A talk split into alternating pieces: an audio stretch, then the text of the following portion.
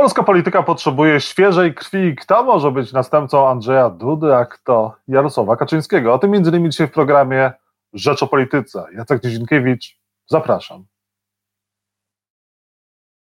A Państwa i moim gościem jest profesor Henryk Domański, socjolog, Instytut Filozofii i Socjologii PAN. Dzień dobry, panie profesorze.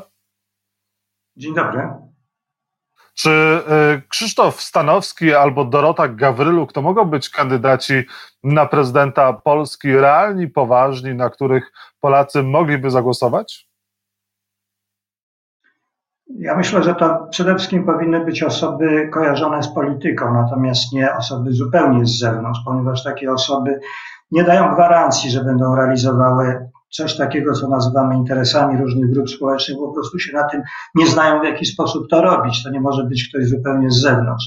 Jednak mimo wszystko urząd prezydenta, mimo że to jest taki urząd w pewnym sensie związany z e, majestatem, reprezentacją e, czegoś w rodzaju monarchii, wymaga wiedzy politycznej, a przede wszystkim wymaga e, takiego poczucia bezpieczeństwa. No, pani Gawryluk nie jest kojarzona na pewno z polityką, co najwyżej z e, omawianiem polityki, w związku z tym nie spełnia tego kryterium. Ja myślę, że musi to być ktoś najlepiej właśnie świeża krew, to zależy zresztą od funkcjonowania systemu politycznego i od konkretnego przypadku. W przypadku Polski taka świeża, świeża krew e, okazywała się skuteczna, mam na myśli i, i, i wybór Kwaśniewskiego, i wybór prezydenta Dudy, to świeża, świeża krew po pierwsze, a po drugie takim warunkiem to powinno być brak e, rywali, brak konkurentów z drugiej strony. Znowu w przypadku pani Gawryluk, to ja myślę, że ta scena polityczna, scena kandydatów do bycia prezydentem w Polsce jest e, dosyć obszerna. Czyli myśli pan, że Gawryluk i Stanowski są bez, bez szans? Ja myślę, że mają małe szanse odegrają pewną rolę w kampanii przedwyborczej. To ma duże znaczenie dla samych wyborów. No. Natomiast jeżeli chodzi o szanse polityczne, to one są raczej nikłe. Pojawienie się w ogóle tych nazwisk do zastanowienia, kto je wysunął, w jakim celu, jaka była motywacja do tego, no to można wskazywać również między innymi takie, że to była potrzeba mm, jakby wysyłania pewnego sygnału, że, że potrzebna jest jakaś zmiana albo, albo e, e, jakiś ruch w polityce. No to ważne dla opinii publicznej może być. Dla tych, którzy, którzy wystąpili z takimi inicjatywami, a poza tym jednak Również w naszej polityce od lat 90. pojawiają się tego typu postaci, tak jakby to stało się takim trwałym elementem kampanii wyborczej, zwłaszcza w wyborach prezydenckich. E, wysuwanie takich postaci z e, zupełnie egzotycznych, bym powiedział, w przypadku pana Lisa swego czasu. Myślę, że taki e, moment wystąpił i, i również to się powtarza. Jakby, jakby politycy, czy też ci, którzy organizują kampanię wyborczą, organizują ten w pewnym rodzaju spektakl nie, nie mogli tego uniknąć. Przyzwyczaili się do tego. No dobrze, panie profesorze, ale przyzna pan, że czasami taki trzeci kandydat, i to właśnie spoza polityki, może wpłynąć na e, wynik wyborów prezydenckich. Paweł Kukiz do dzisiaj uważa, że tak naprawdę to Andrzej Duda jemu zawdzięcza prezydenturę, ponieważ e, on e, zdobył trzeci wynik i dzięki temu ten, y, ten wynik i, jego i, i stwierdzenie, żeby głosować na Dudę, pomogło mu wygrać z Bronisławem Komorowskim. A przypomnijmy, Paweł Kukiz był też spoza polityki, był ze świata y, muzycznego, a jednak w tej polityce, przynajmniej na początku, całkiem nieźle sobie radził, jeżeli chodzi o poparcie i głosy wyborców.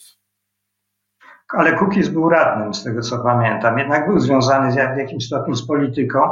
Aczkolwiek tutaj, no, tutaj dochodzi kilka innych elementów. Tutaj mm, e, dochodzą takie względy e, osobowościowe, na przykład e, umiejętność, logika argumentacji. To działa na wyborców. Jeżeli ktoś mówi do rzeczy, jeżeli to się układa w jakąś spójną całość, to jest to pewien atut dla tego typu polityków. Mm, ja nie twierdzę, że pani Gawryluk tego nie ma, ale mówimy tutaj w tej chwili o takich czynnikach, które oddziałują na na te decyzje podejmowane e, przez wyborców. Natomiast niewątpliwie jest to taki element, który modyfikuje scenę polityczną i który oddziałuje na ostateczny wynik wyborów odbieranie, przez odbieranie głosów na przykład. albo ponieważ mamy na ogół dwie tury prezydenckie, wystąpienie w pierwszej turze kogoś takiego z drugiego czy trzeciego rzędu zmienia sytuację wyborczą i powoduje, że do drugiej tury może przejść ktoś inny, ktoś, kto miał o wiele mniejsze szanse. No takie rzeczy się zdarzają. To od samego początku wyborów demokracji. Także tak, pojawienie się tego typu nazwisk, zupełnie nowych nazwisk, zaskakujących, po to, żeby wywoływać właśnie takie rozmowy, jaką w tej chwili prowadzimy, oddziałuje na, no, na świadomość społeczną. No i nie to, że oddziała w tej chwili, że duża część społeczeństwa polskiego zacznie się zastanawiać, pani Gawryluk, czy ktoś jeszcze, kogo tam wymyślą, ale to skłania do zastanowienia i do brania pod uwagę różnych tego typu czynników, także jak najbardziej to oddziałuje. Krzysztof Stanowski, e, który odpowiadał za kanał Zero, wcześniej kanał e, sportowy, powiedział, że on chciałby w trakcie rozmowy z prezydentem przed e, paroma dniami, powiedział, że on chciałby wystartować w wyborach prezydenckich po to, żeby zobaczyć, jak te wybory wyglądają od środka. Nie chciałby wygrać, chciałby po prostu pokazać Polakom, jak cały ten mechanizm wygląda. Czy to może mieć sens, czy to może też sprawić, że taka osoba stanie się popularniejsza, na co jeżeli by została prezydentem? Pamiętajmy, że po e, Załęskim też się początkowo nikt nie spodziewał, że tym prezydentem Ukrainy zostanie. No nie, no wydaje się, że tego typu wypowiedzi to są zniechęcające. Do polityki nie wchodzi się po to, żeby się zabawić, żeby poznać. To ja mogę powiedzieć, że jako analityk, że E, zrobiłbym taką obserwację uczestniczącą, czy metodę obserwacyjną zastosował, bo chcę wiedzieć, jak polityka funkcjonuje. I przy okazji, żeby zachęcić respondentów, bym powiedział, że a przy okazji to będę może kandydował, zobaczę, jak to działa.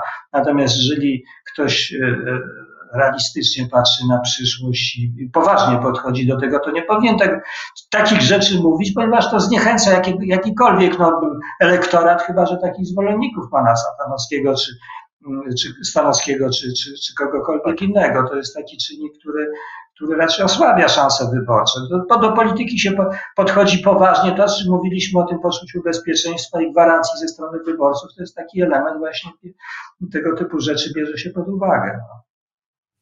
Panie profesorze, jeżeli chodzi o Prawo i Sprawiedliwość i samego Jarosława Kaczyńskiego, prezes powiedział przed laty Rzeczpospolitej, że on do 75 roku życia chciałby być e, szefem partii, czyli to za rok, no a później chciałby oddać władzę innym. No Prawo i Sprawiedliwość opozycji e, różnie sobie radzi, traci poparcie. Czy myśli pan, że Jarosław Kaczyński dla dobra partii odda władzę, czy też powinien e, przekazać władzę innym w partii?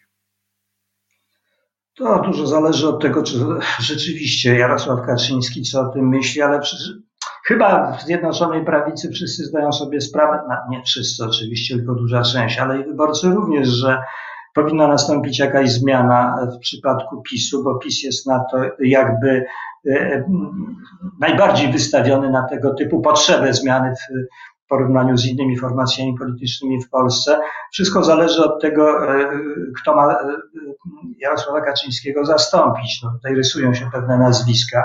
Ja myślę, że dwa tutaj nazwiska są kluczowe, gdybyśmy mieli już wejść w to, e, czyli Morawiecki i Duda. Duda przede wszystkim by się do tego... Prezydent Andrzej Duda. Prezydent Andrzej Duda, rzecz jasna oczywiście. Mm, przepraszam. Więc y, prezydent Andrzej Duda, tym bardziej, że ewentualne zastąpienie e, e, Jarosława Kaczyńskiego byłoby związane, ja myślę, że również duża część PiSu, ale i, i znowu reszta E, interesujących się polityką zdaje sobie z tego sprawę, byłoby związane z pewną reorientacją PiSu, jeżeli chodzi chociażby o pozyskiwanie wyborców, jeżeli chodzi o program, czyli jeżeli chodzi o ustawienie się na polskiej scenie politycznej. Ja mam na myśli zwrócenie się do tego elektoratu określonego mianem od lat tak zwanej klasy średniej. Tutaj chodzi oczywiście o tą wyższą klasę średnią, która głosuje do tej pory bardzo konsekwentnie od samego początku na y, Platformę Obywatelską, na Nowoczesną przez jakiś czas głosowała, czy jakieś takie substytuty Platformy. Jest nie do pozyskania, dopóki taka reorientacja w PiSie nie nastąpi. Więc y, by, byłyby tutaj dwa elementy. Jeżeli ktoś, Jarosław Kaczyński przypuszczam, nie jest zdolny, czy, czy nie chce po prostu takiej reorientacji dokonać ta polityka w dalszym ciągu będzie kierowana, jeżeli chodzi o te sprawy społeczne. na te niższe szczeble hierarchii społecznej. W związku z tym tego typu decyzja Jarosława Kaczyńskiego musi być związana ze zmianą również wizerunku Prawa i Sprawiedliwości. Tutaj, w tej, gdyby coś takiego się dokonało, a z kolei pan prezydent Duda najbardziej się kwalifikuje, moim zdaniem, do takiej zmiany, no z tego względu, że z kolei pan premier Morawiecki przegrał wybory, przynajmniej tak jest identyfikowany. Więc w związku z tym, e, e, dlatego e, wymieniłem te dwa nazwiska prezydenta Dudę bym wysuwał na pierwszy plan jako ewentualnego kontynuatora Jarosława Kaczyńskiego w roli przywódcy Prawa i Sprawiedliwości. Panie profesorze, jak pan ocenia rządy Donalda Tuska po ponad półtora miesiąca? Koncentrują się zdecydowanie na tak zwanym rozliczaniu, na jest to przykład uprawiania te, takiej polityki, która koncentruje się na samej polityce, dokonuje się w ramach polityki, natomiast nie ma tutaj żadnych oznak e, administrowania e, państwem, administrowania społeczeństwem, tego, co, czego się oczekuje rządu. W końcu po to ten, e, ta koalicja wygrała wybory, tak jak twierdzi, i w tej chwili koncentrowanie się na tym, żeby karać liderów y, Prawa i Sprawiedliwości za to rządzili, to jest coś takiego, co może utrzymywać poparcie dla koalicji przez pewien czas, ale no jak wiadomo, y, siła y, perswazyjna tego typu polityki to się wyczerpie. Więc ta koncentracja na rozliczaniu to jest w tej chwili coś takiego dominującego.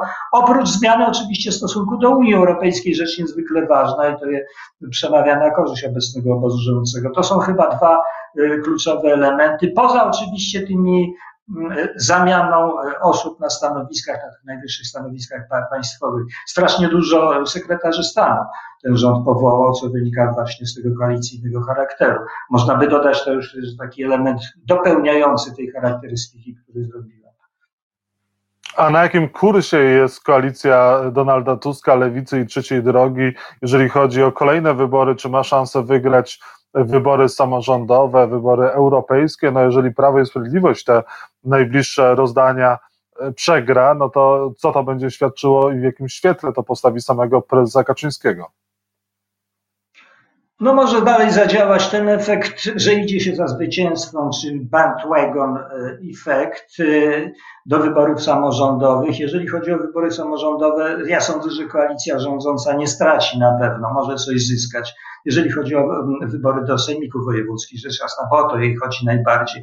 Wszystko wskazuje na to, że Donald Tusk czuje się bardzo pewnie, skoro e, nie, nie, odstąpił od, tego, od tej potencjalnej koalicji z lewicą. Lewica była najbardziej skłonna wchodzić w tego typu alianse z tych e, elementów składowych obozu rządzącego, więc e, myślę, że jeżeli chodzi o wybory samorządowe, to jeszcze się tutaj nic takiego nie dokona, co będzie wskazywało na osłabieniu e, koalicji rządzącej. Wszystko się rozegra również nie na e, poziomie wyborów do Parlamentu Europejskiego, które mają mniejsze znaczenie, chyba na świadomość społeczną, polityczną e, naszą oddziałują słabo, słabo, natomiast te wybory prezydenckie będą takim czynnikiem kluczowym, wydaje się. Również nie tyle od, strony tego, kto wygra te wybory, bo to ma rzecz jasna znaczenie podstawowe dla przyszłości tej koalicji, ale również z punktu widzenia samej koalicji i przyszłości, potencjalnej znowu rywalizacji między Szymonem Hołownią i tutaj wchodzą jeszcze dwa drugie nazwiska z drugiej strony, Trzaskowski i Tusk.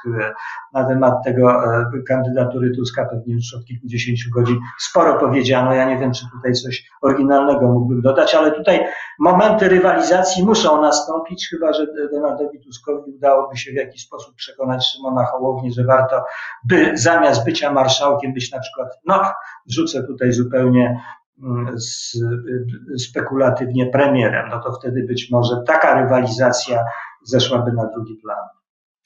Panie profesorze, ale pan zakłada, że Donald Tusk może się poczuć na tyle pewnie, że on weźmie udział w wyborach prezydenckich, że będzie ponownie kandydował? No przecież mówił, że nie interesuje go e, siedzenie pod żyrandolem.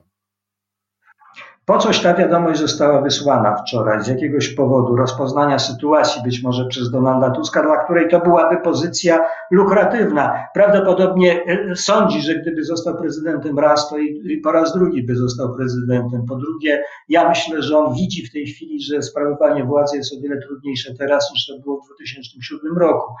Elementem działającym na jego niekorzyść jest to właśnie mniejsze szanse wyborcze w porównaniu z Szymonem Hołownią i w ogóle małe stosunkowo szanse wyborcze, biorąc pod uwagę wyniki wszystkich sondaży do tej pory.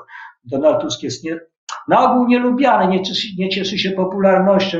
Doszło do takiej konfrontacji nawet z Rafałem Trzaskowskim, to, e, to on sądzi i, i, i dlatego to rozpoznanie być może zrobił, sądzi, żeby przegrał.